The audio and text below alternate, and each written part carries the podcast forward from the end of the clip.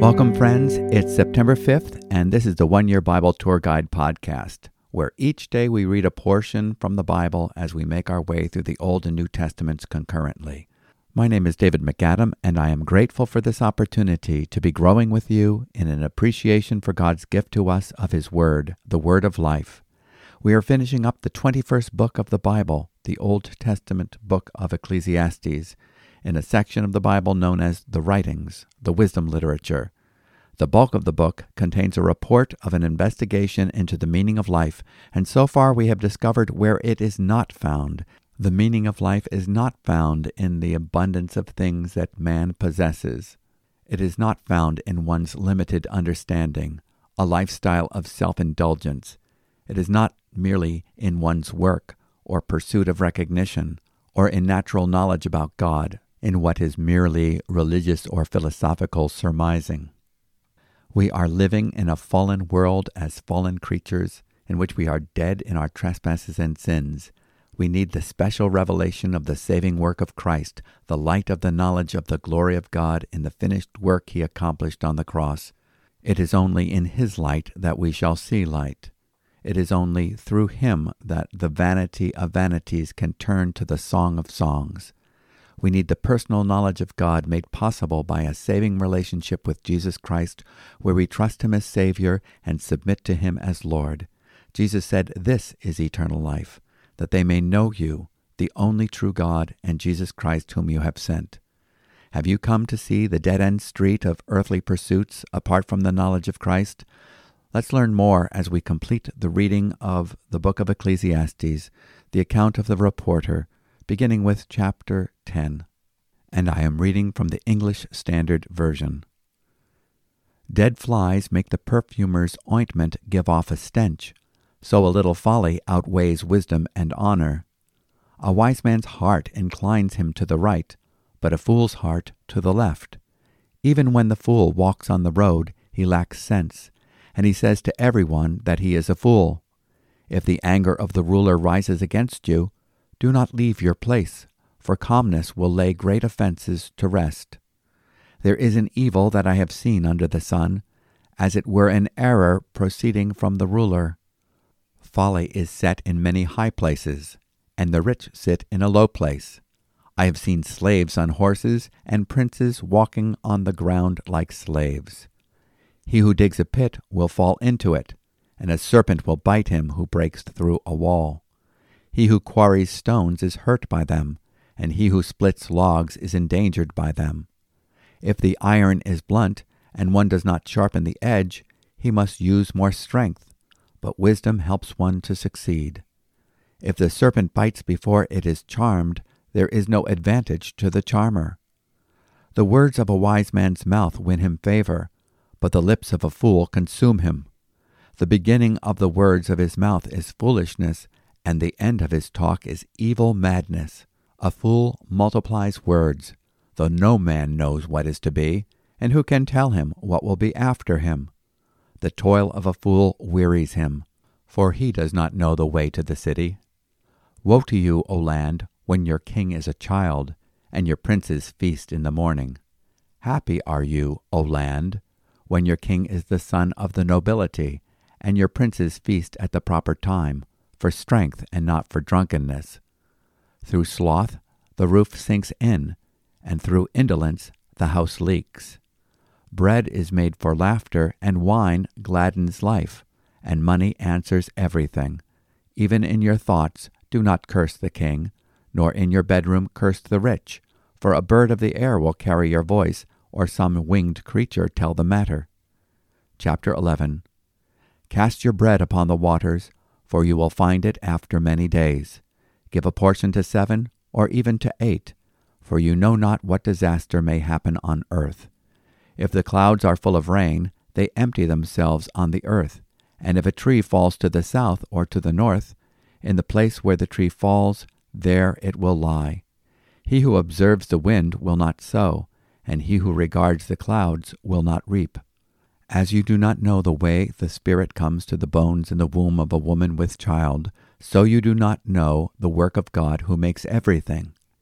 In the morning sow your seed, and at evening withhold not your hand, for you do not know which will prosper, this or that, or whether both alike will be good.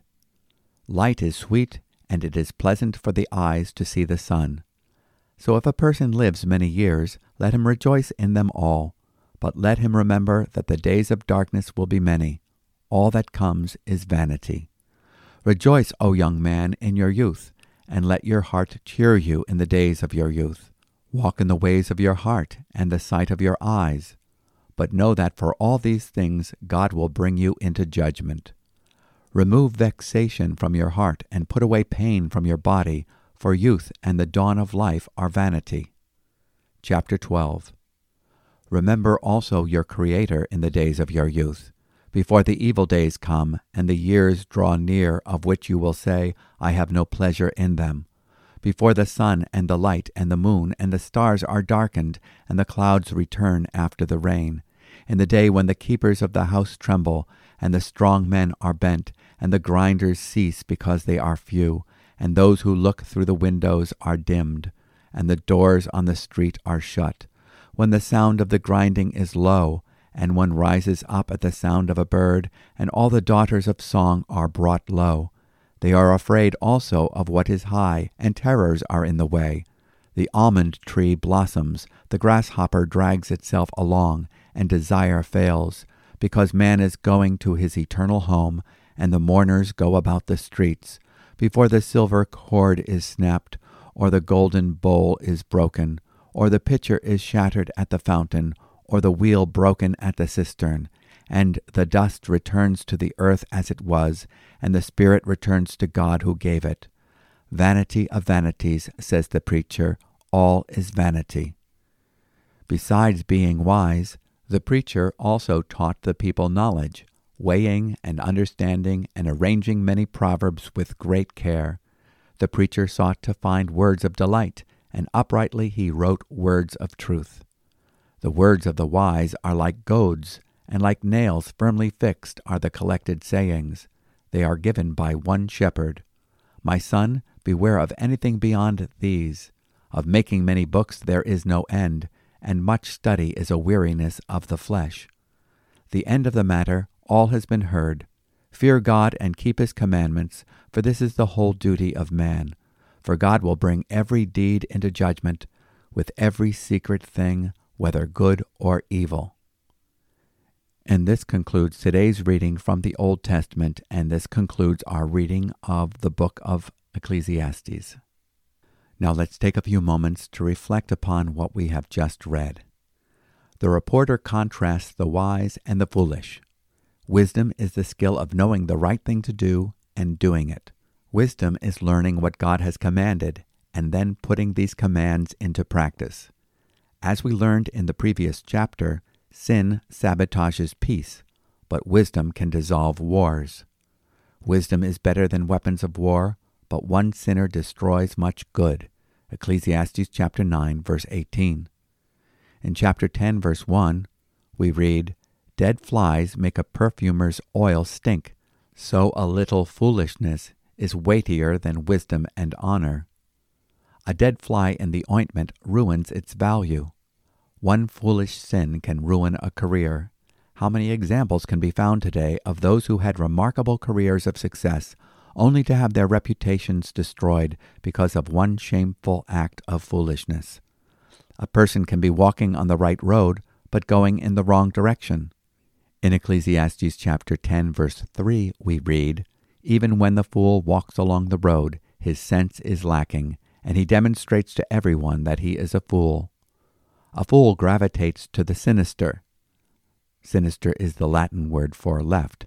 A wise man or woman who has godly convictions can resist peer pressure and even the scorn of rulers in their pursuit of valor. They should remain calm and stand for what is right. If the ruler's temper rises against you, do not abandon your position, because composure allays great offenses. Ecclesiastes chapter 10 verse 4. The Koheleth reports that it is not always the wise who rise to the top. He sees many fools in positions of leadership and people born with many advantages. yet they end up in lowly positions of servitude, debased and oppressed, in chapter 10, verses 5 through 7. Previously, we learned that life is not always fair.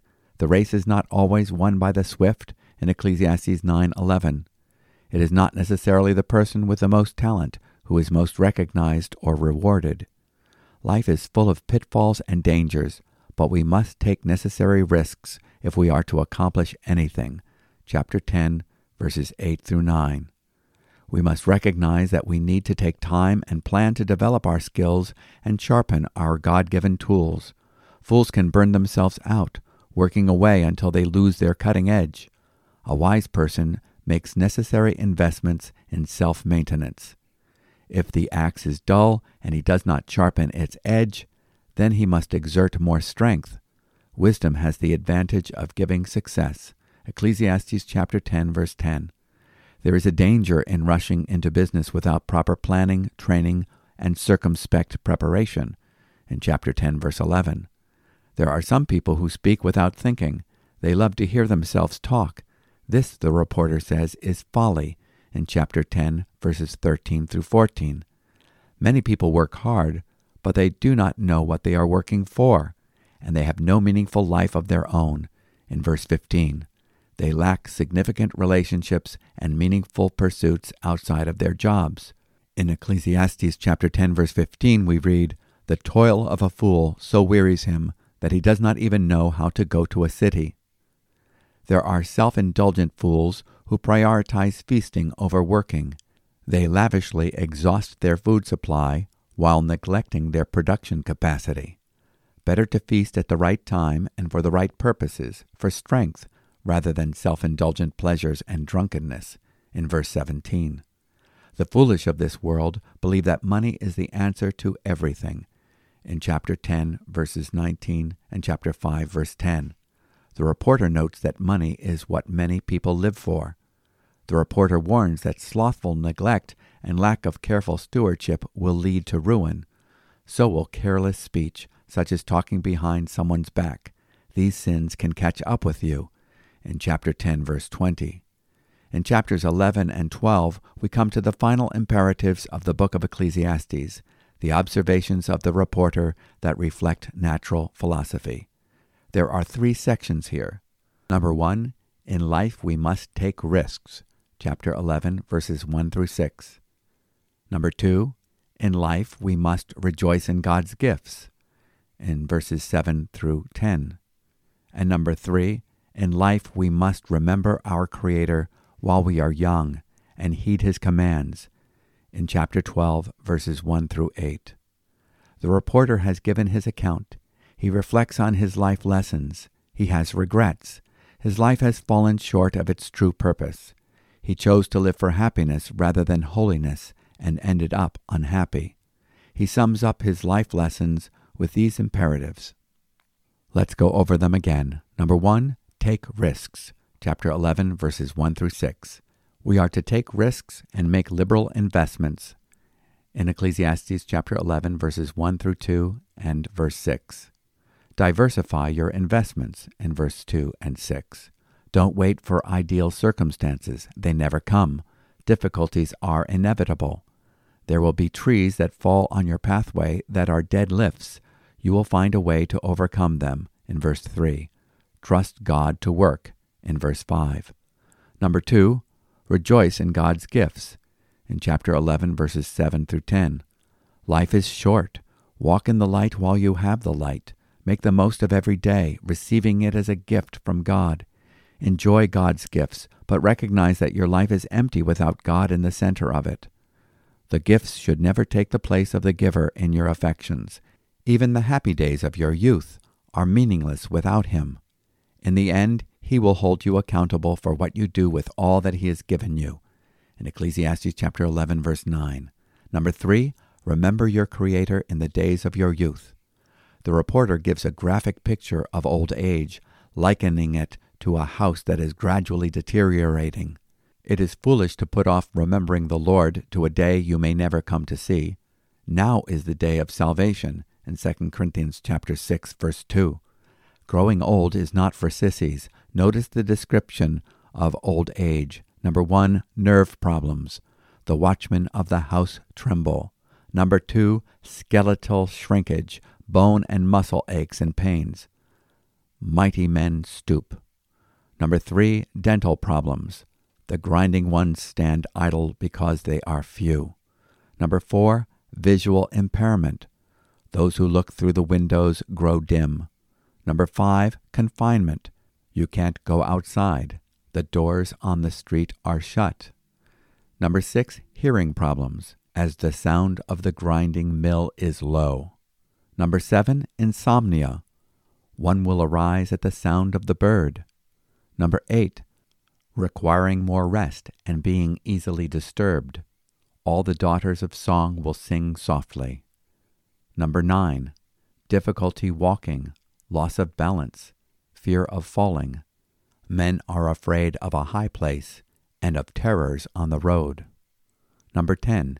Hair goes white. The almond tree blossoms. Number 11. Energy level is low. The grasshopper drags himself along. He is no longer hopping. Number 12. Loss of natural desires, appetite, and sense of taste. And the caperberry is ineffective. The caperberry could have been an ancient aphrodisiac. And number 13, death is around the corner. For man goes to his eternal home while mourners go about in the street.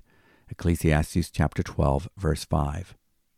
Death is described as the ultimate breaking down of the instrumental systems of life. Our physical body is no longer able to draw the life flow from the well from which it came. The silver cord is broken, the golden bowl is crushed, the pitcher by the well is shattered, and the wheel at the cistern is crushed. The body returns to the dust from which it came, and the spirit returns to God who gave it. In Ecclesiastes chapter 12, verse 7. Remember God, because without a relationship with Him, life is meaningless. Remember your Creator in the days of your youth. In Ecclesiastes chapter 12, verse 1. So you don't waste your life in vain pursuits. In these final verses, there is a prophetic picture of a greater than Solomon who gives greater imperatives. The great shepherd calls us to repent and believe the gospel. You can hang your faith on the sure nails of his promises. He saves us from our sins and from the futility of this life. Jesus is the greater wise man, and if we are to be wise, we must hear his words and obey them. The words of wise men are like goads, and masters of these collections are like well driven nails. They are given by one shepherd. Ecclesiastes chapter 12 verse 11.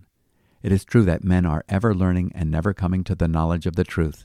Give attention to the true book of books, the Bible. But beyond this, my son, be warned. The writing of many books is endless, and excessive devotion to books is wearying to the body. Ecclesiastes chapter 12 verse 12. Here is the great conclusion of the Koheleth. The conclusion when all has been heard, is fear God and keep his commandments, because this applies to every person, for God will bring every act to judgment and everything which is hidden, whether it is good or evil. Ecclesiastes chapter 12, verses 13 through 14. Now let's move on to our reading in the New Testament. Paul's second letter to the Corinthians, chapter 8, verses 1 through 15. Encouragement to give generously. 2 Corinthians chapter 8. We want you to know, brothers, about the grace of God that has been given among the churches of Macedonia. For in a severe test of affliction, their abundance of joy and their extreme poverty have overflowed in a wealth of generosity on their part. For they gave according to their means, as I can testify, and beyond their means, of their own accord, begging us earnestly for the favor of taking part in the relief of the saints. And this not as we expected, but they gave themselves first to the Lord, and then by the will of God to us. Accordingly, we urged Titus that as he had started, so he should complete among you this act of grace. But as you excel in everything, in faith, in speech, in knowledge, in all earnestness, and in our love for you, see that you excel in this act of grace also. I say this not as a command, but to prove by the earnestness of others that your love also is genuine. For you know the grace of our Lord Jesus Christ, that though he was rich, yet for your sake he became poor, so that you by his poverty might become rich. And in this matter I give my judgment. This benefits you, who a year ago started not only to do this work, but also to desire to do it. So now finish doing it as well, so that your readiness in desiring it may be matched by your completing it out of what you have. For if the readiness is there, it is acceptable according to what a person has, not according to what he does not have. For I do not mean that others should be eased and you burdened, but that as a matter of fairness, your abundance at the present time should supply their need, so that their abundance may supply your need, that there may be fairness. As it is written, Whoever gathered much had nothing left over, and whoever gathered little had no lack. And this concludes today's portion from the New Testament, Paul's second letter to the Corinthians. The Apostle Paul gives two examples of joyful givers the churches in Macedonia and the example of Jesus Christ. Giving is a grace, it is a ministry of the Holy Spirit. The churches in Macedonia were happily converted by the Holy Spirit into cheerful, full time givers. Paul had been organizing a collection for the church in Jerusalem. The church at Corinth had expressed a willingness to participate in this offering, but were falling behind on their commitment. Now Paul challenges them to rise to the occasion. They have an opportunity to participate in the experience of God's grace. The Holy Spirit is ready to convert all Christians into generous givers. The Macedonians begged Paul for permission to be able to help other churches. We have learned about the Macedonians. They were in deep poverty and experienced many afflictions, yet they loved others better than themselves, and demonstrated this fact with the practical expression of selfless giving. They didn't calculate what they could afford or had to spare. What was their secret? They gave themselves first to the Lord. The Lord wants us before our money.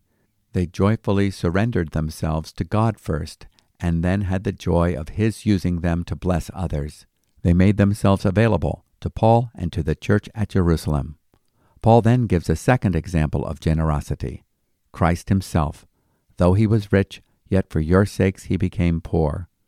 Prior to his three years of ministry, Jesus was employed as a carpenter. He was not poorer than the average first century Jewish laborer, yet Jesus was rich in that he was and is the eternal Son of God. Paul describes the incarnation as Jesus becoming poor. God voluntarily became fully human while remaining fully God. However, he willingly gives up his rights as God in becoming human. Though he was God, he willingly put himself in a condition of being subject to human limitations. He who was rich became poor. He who shared the divine privilege of omnipresence limited himself to dwell in one physical human body. He who lived in communion with the Father in glory now would be living in one place on a tiny planet he had made. He who shared in the glorious attributes of the Father and the Spirit limited his power and knowledge, relinquishing his eternal power and being to the Father's disposal. He who was rich became poor, and setting aside so much, he has made us rich. He grants us the riches of salvation and eternal life. He shares with us his destiny and glorious inheritance. And now we move on to today's reading from the book of Psalms, Psalm 49, verses 1 through 20.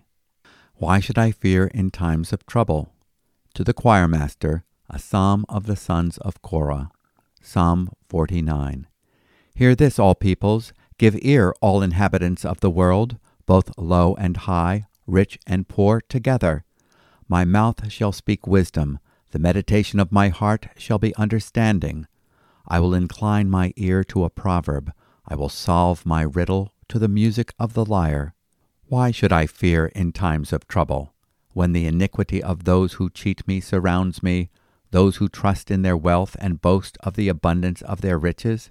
Truly no man can ransom another or give to God the price of his life, for the ransom of their life is costly and can never suffice, that he should live on forever and never see the pit. For he sees that even the wise die, the fool and the stupid alike must perish and leave their wealth to others. Their graves are their homes forever, their dwelling places to all generations, though they called lands by their own names. Man in his pomp will not remain. He is like the beasts that perish. This is the path of those who have foolish confidence, yet after them people approve of their boasts. Like sheep they are appointed for Sheol, death shall be their shepherd, and the upright shall rule over them in the morning. Their form shall be consumed in Sheol, with no place to dwell. But God will ransom my soul from the power of Sheol, for he will receive me. Be not afraid when a man becomes rich, when the glory of his house increases. For when he dies, he will carry nothing away, his glory will not go down after him. For though, while he lives, he counts himself blessed, and though you get praise when you do well for yourself, his soul will go to the generation of his fathers, who will never again see light. Man in his pomp, yet without understanding, is like the beasts that perish. Psalm 49 is one of the eleven psalms written by the sons of Korah. Psalm 42, Psalms 44 through 49, Psalm 84, 85, 87, and 88. Remember, Moses' nephew Korah led a rebellion against Moses. As a result, he died along with about 250 of his co conspirators. In Numbers chapter 16, verse 31, we read, As he finished speaking all these words, the ground that was under them split open, and the earth opened its mouth and swallowed them up, and their households, and all the men who belonged to Korah with their possessions. So they and all that belonged to them went down alive to Sheol, and the earth closed over them, and they perished from the midst of the assembly. However, not all the sons of Korah were part of Korah's household that was judged. The sons of Korah, however, did not die. Numbers chapter 26, verse 11. These descendants of Korah have given us some of our favorite psalms in the Bible. In Psalm 49, we are given a riddle. Why is it that we don't fear or bemoan our adversities, or resent that others have material wealth that we do not have? It is because we have something far more assuring and valuable. We have the blessing of being redeemed. We have Christ. We have eternal life. Why should I fear in the days of adversity, when the iniquity of my foes surround me, even those who trust in their wealth and boast in the abundance of their riches? No man can by any means redeem his brother or give to God a ransom for him, for the redemption of his soul is costly, and he should cease trying forever, that he should live on eternally, that he should not go under decay. Psalm 49, verses 5 through 9. And in verse 15 we read, But God will redeem my soul from the power of Sheol, for he will receive me. Selah.